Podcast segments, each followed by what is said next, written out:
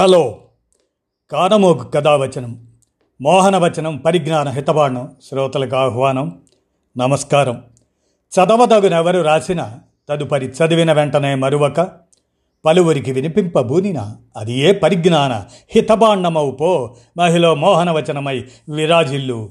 పరిజ్ఞాన హితబాండం లక్ష్యం ప్రతివారీ సమాచార హక్కు ఆస్ఫూర్తితోనే రామోజీ విజ్ఞాన కేంద్ర చారిత్రక సమాచార సౌజన్యంగా యుగాంతర్ విప్లవ పార్టీ చరిత్రలో దాని విశిష్టతను మీ కానమోకు కథావచన శ్రోతలకు మీ కానమోకు స్వరంలో ఇప్పుడు వినిపిస్తాను వినండి. యుగాంతర్ విప్లవ పార్టీ. ఇక వినండి. పట్టపగలు గట్టి దోపిడీ. చేతులు జోడించి అర్థిస్తే స్వాతంత్రం రాదు అని తిరగబడి తరిమితేనే ఆంగ్లేయులు తోక ముడుస్తారు. అని విప్లవకారులు బలంగా నమ్ముతున్న రోజులు అవి. ప్రాణాలను పడంగా పెట్టి తాము చేస్తున్న పోరాటంలో గడ్డిపోచ సాయం దక్కిన సంబరపడేవారు. అలాంటి సమయంలో పక్కా ప్రణాళికతో చేసిన దోపిడీలో ఏకంగా తుపాకులే దొరికాయి. అంతే వారంతా బెబ్బులులై విజృంభించారు. బెంగాల్ను కుతకుతలాడించారు. తమ చేజిక్కిన ఆయుధాలను యాభై నాలుగు సంఘటనల్లో వాడారు. ప్రజల్లో దేశభక్తిని రగిలించారు. యుగాంతర్ పార్టీకి చెందిన జతీంద్రనాథ్ ముఖర్జీ దేశంలో విప్లవం లేవదీసి ఆంగ్లేయులను తరిమి కొట్టాలనే పట్టుదలను ప్రదర్శించేవారు. అందులో భాగంగానే బెంగాల్ బీహార్ ఒడిస్సా ఉత్తరప్రదేశ్లకు యుగాంతర్ పార్టీ శాఖలను విస్తరించారు. ఉద్యమాన్ని నడిపేందుకు డబ్బుల అవసరం పెరగటంతో వివిధ ప్రాంతాల్లో బ్రిటిషర్లకు అనుకూలంగా ఉండే ధనవంతులను దోచుకున్నారు. ఆయుధాలుంటే సులభంగా యుద్ధం చేయవచ్చనే ఆలోచనతో అప్పట్లో జర్మనీ నుంచి వచ్చిన మార్క్సిస్ట్ నేత ఎంఎన్ రాయిని అభ్యర్థించారు.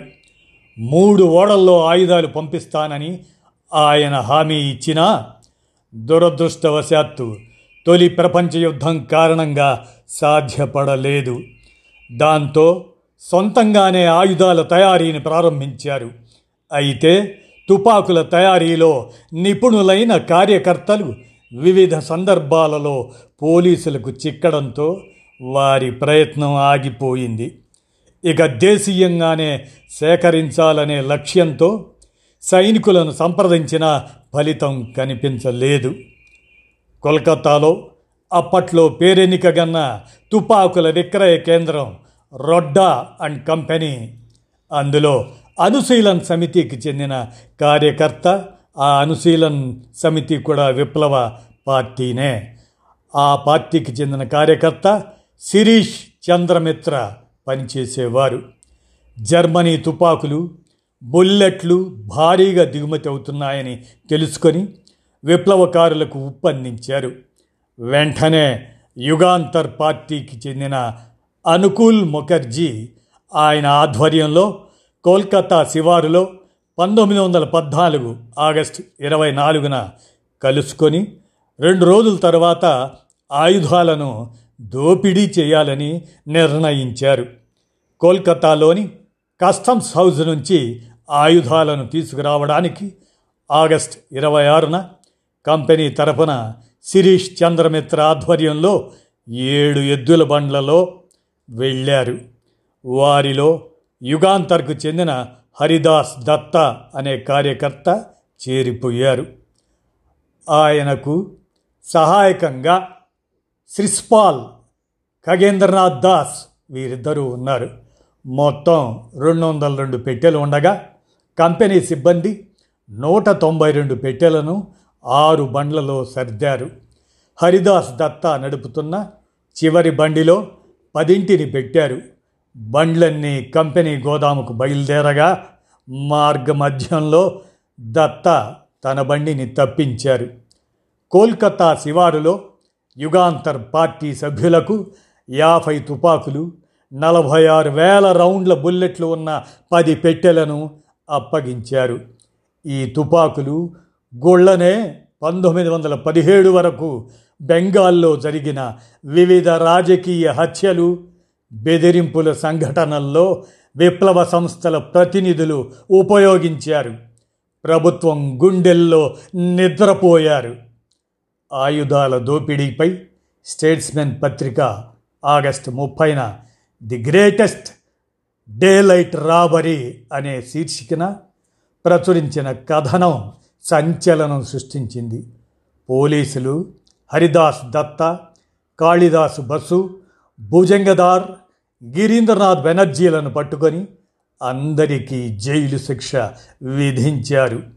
ప్రభుత్వం ఏకంగా ఎనిమిదేళ్ళ పాటు దర్యాప్తును కొనసాగించి దోపిడీ అయిన ఆయుధాలను అన్నింటినీ దాదాపుగా తిరిగి స్వాధీనం చేసుకుంది.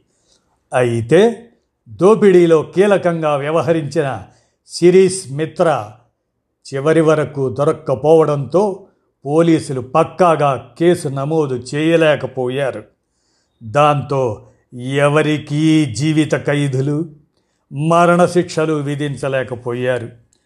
కోల్కత్తా బారా బజార్లోని బిర్లాల నివాసంలో సైతం పంతొమ్మిది వందల పదహారు జులై ఇరవై ఒకటిన పోలీసులు సోదాలు చేశారు.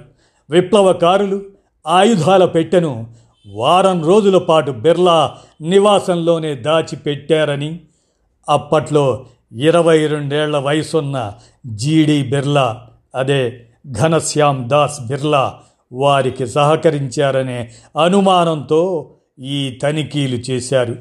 అదృష్టవశాత్తు ఆయన ఇంట్లో లేకపోవడంతో వెళ్ళిపోయారు.